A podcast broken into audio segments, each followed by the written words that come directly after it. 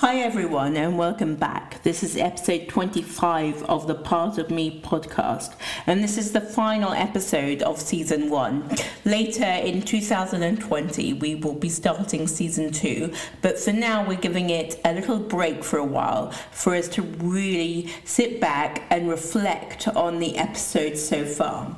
So this episode doesn't have a guest, but what I wanted to do was literally just spend a few minutes reflecting on the 24 episodes that we've had.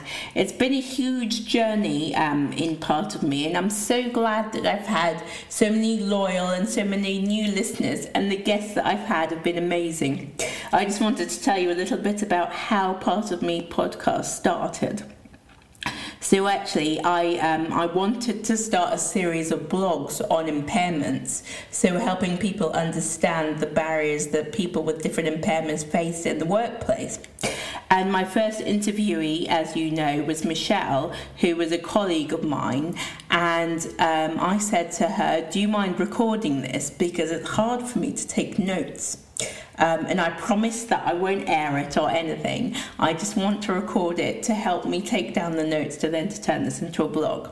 And she said, okay then, sure. And so we recorded it, and then afterwards I listened back and I thought, oh my gosh, that was brilliant.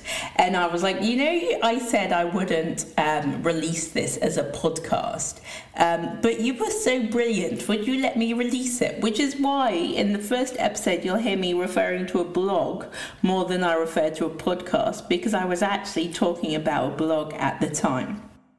That's how Part of Me started in the first place, and it really developed and grew when I was talking to people that I would meet at networking events or meet at conferences or events, or even deliver training for people. They would say, oh my gosh, Part of Me, I recognise that, is that yours? I've been listening to that, it's been really helpful. So people have told me actually how it has positively benefited them in the workplace, which is really good. I have to say, during the recording of the podcast, I've learned a lot, least of all how to technically record a podcast.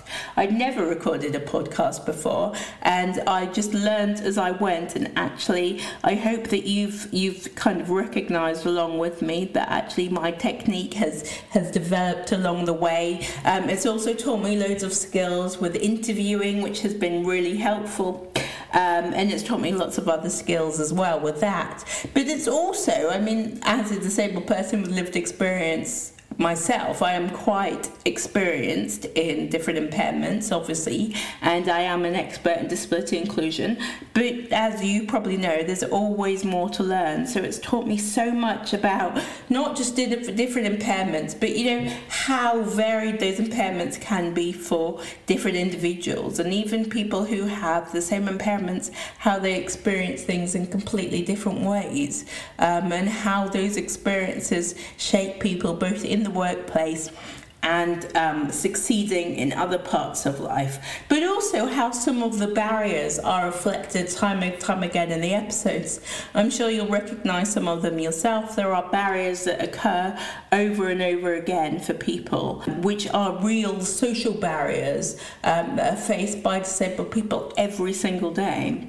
And I hope that along with me you've taken things that you've learned from the podcast back to the workplace, and maybe implemented some of them, maybe officially, maybe unofficially, just in the way that you work yourself, and in that way maybe impacted your team or even your organisational culture in even the smallest way.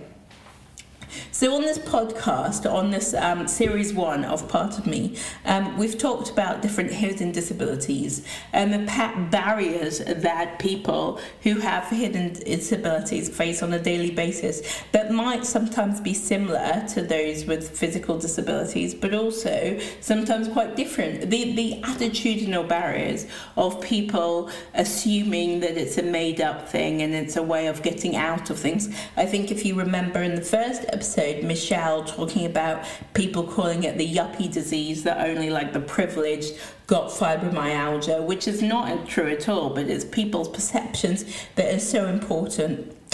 we also talked a lot, and it came up as a reoccurring theme, about the importance of inclusive design and supporting people, and signposting in stores as well. So inclusive design is actually designed by disabled people for disabled people is always the best way.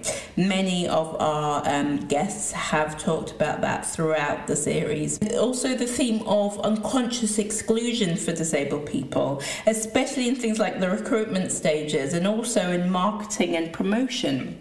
So by that I mean the exclusion, the prejudices and the discrimination and the biases that come along from not understanding disability and therefore not actually going out of one's way to actually make sure a disabled person feels included in what's going on in the recruitment process, and how those unconscious biases that people feel about disabled people in society, that perhaps they don't have enough experience, perhaps they won't be able to hold down the job, perhaps they'll be lazy, all of those things, how they come out in the recruitment process and actually stop disabled people from even having the opportunity to sell themselves, as we all do in interviews. Quite a few of the participants talked about the social model of disability and how that taught us that it's the barriers in society that prevent disabled people from achieving, and not people's disabilities themselves. Robert Droy talked a lot about the social model of disability and how the social model of disability can impact all of these things in the workplace, from unconscious bias to inclusive design to accessibility to how disabled people are able to achieve, to the culture of the workplace itself. Many of our other participants and our other guests talked about that as well in the podcast, including Ian Loines, Lorna Marsh, Dennis talked about that as well. So the social model is a massive thing, and it's a theme that keeps reoccurring in the podcast for very evident reasons, as well as talking about the attitudinal barriers that disabled people face. Barriers caused by perceptions of disabled people by the general public. We also talked about the physical barriers to access, both in the workplace and in society, in shops and in other businesses.